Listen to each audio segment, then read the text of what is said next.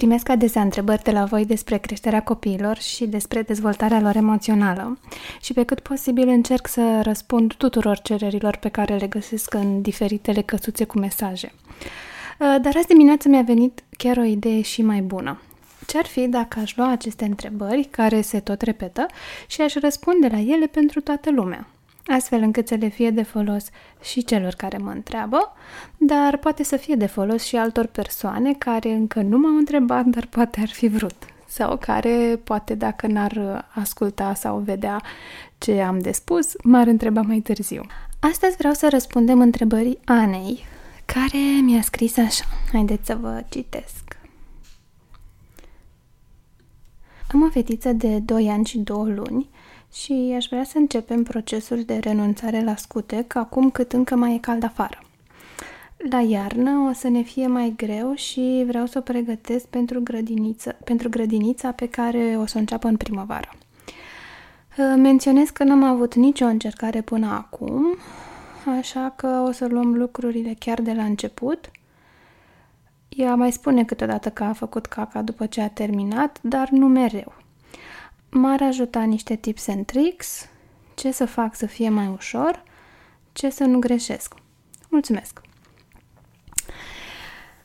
Trecerea de la scutec la oliță sau la wc este un uh, proces um, foarte important în creșterea copilului, chiar dacă pentru noi adulții pare că e ceva um, perfect uh, normal să te duci la baie atunci când ai nevoie dar pentru ei este o schimbare foarte, foarte mare, pentru că dacă stăm să ne gândim, practic ce se schimbă este ceva ce știau ei de când s-au născut și toată viața lor au făcut într-un fel și brusc trebuie să facă lucrurile în cu totul și cu totul altfel. Așa că primul lucru pe care îl poate face un părinte care vrea să-și susțină copilul în acest proces este să aibă răbdare și să înțeleagă că un copil de 2 ani și 2 luni are nevoie de o perioadă de adaptare de la a face în scutec la a face la wc sau la o liță. E foarte importantă vârsta copilului pentru că dacă începem prea devreme acest proces, perioada de adaptare va fi foarte lungă și se va termina tot atunci când copilul va fi pregătit la care putem adăuga și ideea de a cere copilului ceva ce încă nu poate face. Adică dacă îi cer unui copil de un an și două luni să renunțe la scute, chiar el nu e pregătit, s-ar putea să mă confrunt cu o perioadă foarte dificilă în care copilul să se dezvețe din a-și asculta corpul și a se aștepta să primească feedback din exterior mereu pentru nevoile lui corporale, pentru că el încă nu poate să intuiască când urmează să facă, să anunțe din timp și apoi să fie uh, dus la toaletă. Desigur, există copii care sunt pregătiți mai devreme și există copii care sunt pregătiți mai târziu și este util pentru toată lumea să respectăm acest ritm al copilului. Pe de altă parte, uh, atunci când copiii sunt foarte mari, de multe ori nu mai este o problematică legată de uh, dificultatea lui de a-și asculta corpul sau a, a nu fi pregătit pentru asta, ci pur și simplu a folosit scutecul, s-a transformat într-un obicei care, de care el poate fi dezvățat.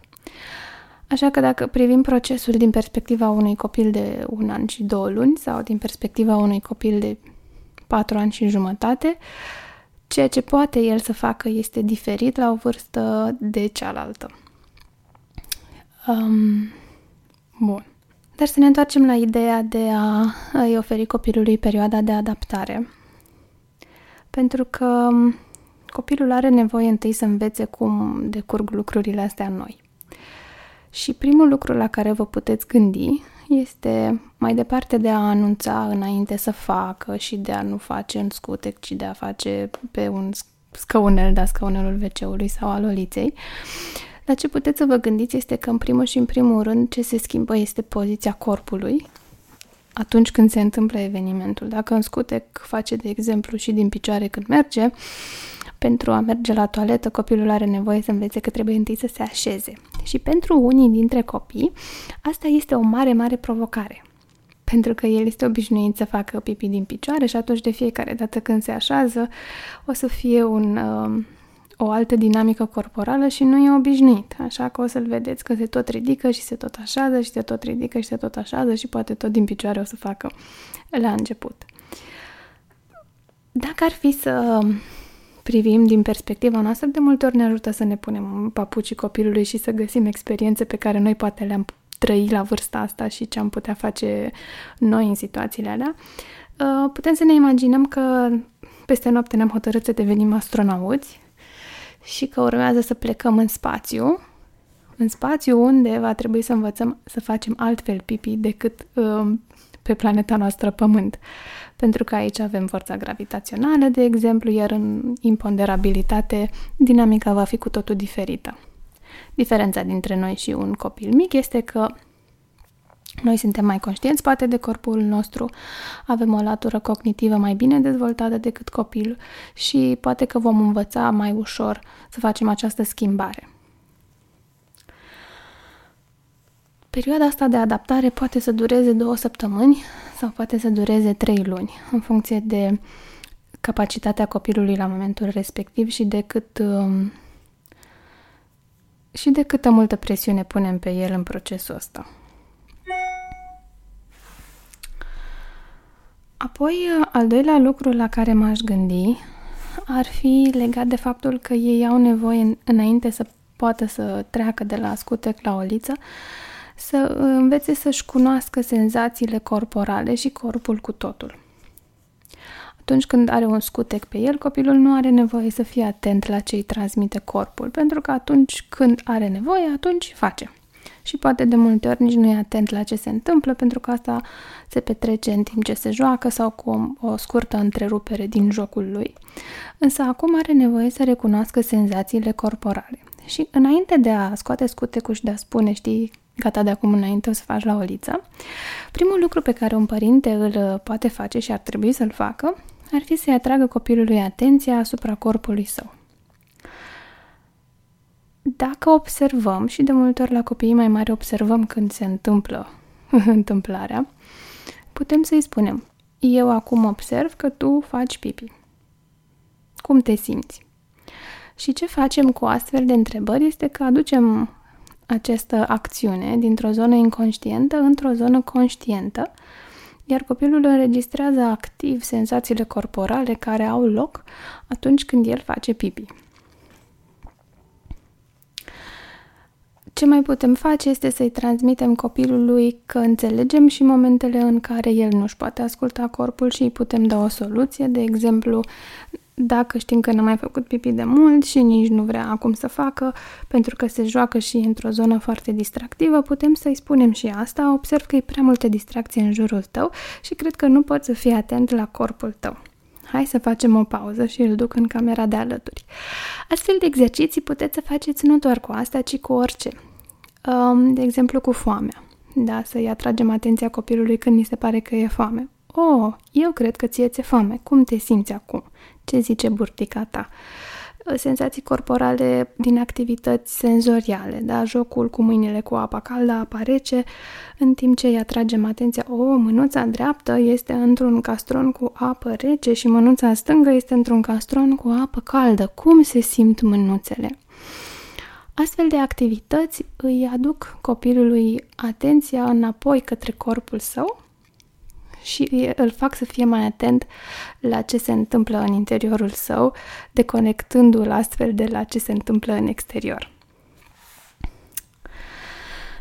Al treilea lucru din seria de tips and tricks sau ce să facem, ce să nu facem, ar fi să nu transformăm uh, renunțarea la scutec într-o luptă de putere. Copiii când sunt mici au foarte puțin control asupra vieții lor pentru că părintele decide de cele mai multe ori ce urmează să se întâmple. Sigur, copilul are control de a alege pentru lucrurile mai mici, dar chestiile, chestiunile cu adevărat importante sunt hotărâte de părinte. Și asta se întâmplă și mai târziu. De exemplu, vorbeam ieri cu Filip, care este foarte nemulțumit că îl luăm de vreme de la grădiniță și ar vrea să stea până mai târziu și mi-aduceam aminte cum acum 2 ani și jumătate, ar fi vrut să, să-l iau mai devreme și îmi spunea despre copiii pe care îi luau părinții la prânz. Atunci nu puteam să vin să-l iau la prânz pentru că lucram de la birou și nu aveam cum să ajung să-l iau atât de devreme, iar acum nu pot să-l mai las până seara pentru că prefer să fie expus uh, comunității de la grădiniță o perioadă mai scurtă de timp și am și posibilitatea să-l iau mai devreme, dar în niciuna din situațiile astea el nu are pe deplin controlul să stea acolo cât își dorește el. Unde își pot manifesta copiii cu adevărat controlul este în toate acțiunile care țin de corpul lor, pe care doar ei îl pot controla și nimeni altcineva. Și atunci când există o luptă, de, o luptă pentru control sau pentru putere între părinte și copil, simptomele prin care observăm că există această luptă sunt uh, la nivelul uh, somnului, da? Nu poți să obligi să forțezi un copil să doarmă dacă el nu vrea să doarmă, o să cum să zic, o să se opună cu toată ființa lui și o să fie foarte greu de adormit. Uh, în ceea ce privește mâncarea, dar nu poți să-i bagi cu forța pe gât mâncare dacă nu vrea și vrea să-și exercite controlul, o să fie foarte dificilă ora de masă și în zona uh, renunțatului la scutec, mersului la toaletă, oliței și așa mai departe. Dacă observați că, nu știu, copilul se opune cu uh, obstinență în încercărilor de renunțare la scutec, puteți să vă gândiți în ce fel s-a transformat acest proces într-o luptă de control, în ce fel a devenit el uh, un război în loc să fie un proces de învățare. Poate v-ați grăbit, da, poate nu era pregătit copilul, poate a spus prea multă presiune pe copil, ceea ce se întâmplă câteodată pentru că, tocmai fiind corpul lor, noi nu știm exact ce se întâmplă înăuntru și atunci poate ne creează nouă părinților o stare de anxietate, aceasta de a nu putea identifica exact ce se întâmplă în corpul copilului și atunci punem presiune pe copil, având astfel iluzia că el ne va transmite exact ce se întâmplă în el și atunci vom fi liniștiți. Scopul nostru atunci când copilul renunță la scutec este mai mult decât acela de a face pipi la wc Îi sunt foarte mici șansele ca el să mai poarte scutec la 12 ani sau la 20 de ani dacă este un, dacă este un copil tipic. Um, deci scopul nostru nu este neapărat ăsta, ci este legat de a învăța copilul să-și asculte corpul. Asta în viitor se va traduce prin a mânca ceea ce corpul îi cere și ceea ce are nevoie, a se odihni așa cum corpul îi cere, practic aș respecta corpul și nevoile lui. Un alt lucru la care părinții ar putea fi atenți um, este cel legat de frica copilului, tocmai pentru că e un proces atât de important în care are loc o schimbare atât de mare, de la trece de la ceva ce a făcut toată viața lui la ceva complet nou, există o frică. Și frica asta se poate manifesta, cum să zic, uh, concret. E frică de wc e frică de oliță, e frică să-și dea drumul la pipi atunci când e pus pe oliță sau pe wc sau pur și simplu să refuze și să respingă procesul cu totul. În lumea animală, putem vedea că atunci când animalelor le este frică, ele își acoperă zonele genitale cu coada și își încordează foarte mult uh, mușchii zonei. Același lucru este valabil și în cazul oamenilor. Și noi ne încordăm mușchii din zona genitală atunci când ne e frică, pentru că pentru a perpetua specia avem nevoie să ne protejăm zona reproductivă și corpul nostru știe foarte bine lucrul ăsta și atunci asta face. Deci dacă copilul trece printr-o, printr-un proces legat de frică, o să aibă zona aceea foarte încordată, ceea ce nu o să dea drumul la eliminarea uh, urinei sau fecalelor. Și asta înseamnă că o să fie un proces mai dificil. Deci e important să adresăm și frica asta tocmai pentru a relaxa cum să zic, uh, corpul copilului și a-l uh, ajuta să se simtă în largul lui în acest proces de schimbare. Și cum facem asta? Facem asta oferindu-i multe explicații pe um, înțelesul lui. Da, pentru unii copii funcționează foarte bine cărțile în care îi arătăm exact cum arată corpul pe interior, de unde este acel lichid care iese, Uh, pentru alți copii e important să vadă exact cum se întâmplă, da? Se duce în cadă și doar acolo face pipi, pentru că doar acolo vede exact cum curge, pe unde curge, în ce fel curge, cum se aude, ce culoare are. Sunt lucruri pe care ei nu le știu despre corpul lor și acum le identifică. Uh, pentru alți copii funcționează jocurile de rol. Pentru alți copii funcționează uh, apartenența la grupul de păpuși care toate fac pipi uh, în același timp în nolițele lor. Găsește tu o metoda prin care să-ți ajuți copilul cu aceste explicații uh, verbale, grafice, experimentale, să înțeleagă mai bine ce se întâmplă atunci când face pipi. Și aș vrea să vă mai vorbesc un pic despre accidentele care au loc, pentru că vor avea loc o vreme după renunțarea la scutec. Ele sunt grozave oportunități de învățare, nu sunt niște eșecuri. De fiecare dată când copilul are câte un accident și face pe el, n-a anunțat, n-a vrut să anunțe, e important să vedem care e procesul din spate, de ce s-a întâmplat asta mai mult decât că s-a întâmplat asta și să susținem acel proces. Dacă n-a vrut, de exemplu, să anunțe pentru că X motive, e important să vedem motivele. Este o luptă de putere, este o frică acolo, este ce este și adresăm Uh, nevoia din spatele acestui comportament.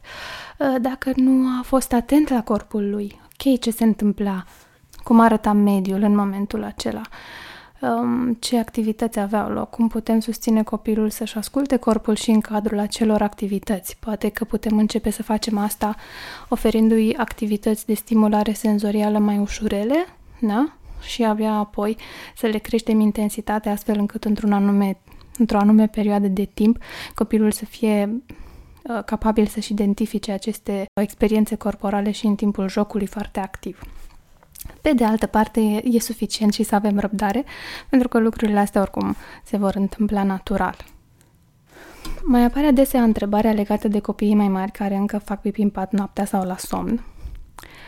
Și aici, din nou, ce e nevoie să aveți este răbdare, pentru că pentru unii copii e un proces mai îndelungat – și câteodată somnul este mai profund și ei nu mai pot fi atenți la corpul lor. Puteți să-i ajutați oferindu-i poate mai puține lichide înainte de a se culca, a invita să se ducă la toaletă înainte de somn, poate a vă trezi voi odată pe noapte și să-i uh, uh, acompaniați la baie în jurul orei în care ați observat că se întâmplă accidentele și orice ar fi, nu blamați copilul și nu îl certați, este un proces care este în afara puterii lui de decizie în momentul acela, da? deci noaptea nu poate să decidă pentru că este adormit, pentru că creierul uh, lui are alte ocupații în acel moment, desigur, puteți investiga și cauze medicale care ar putea duce la aceste accidente, dar cel mai și cel mai important este să nu criticați, să nu blamați copilul și poate să nu transformați asta într-o, într-o problemă majoră a familiei.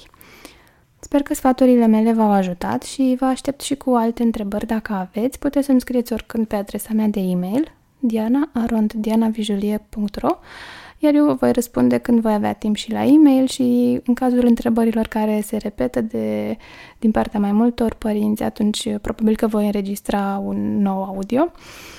Succes cu trecerea de la scutec la oliță.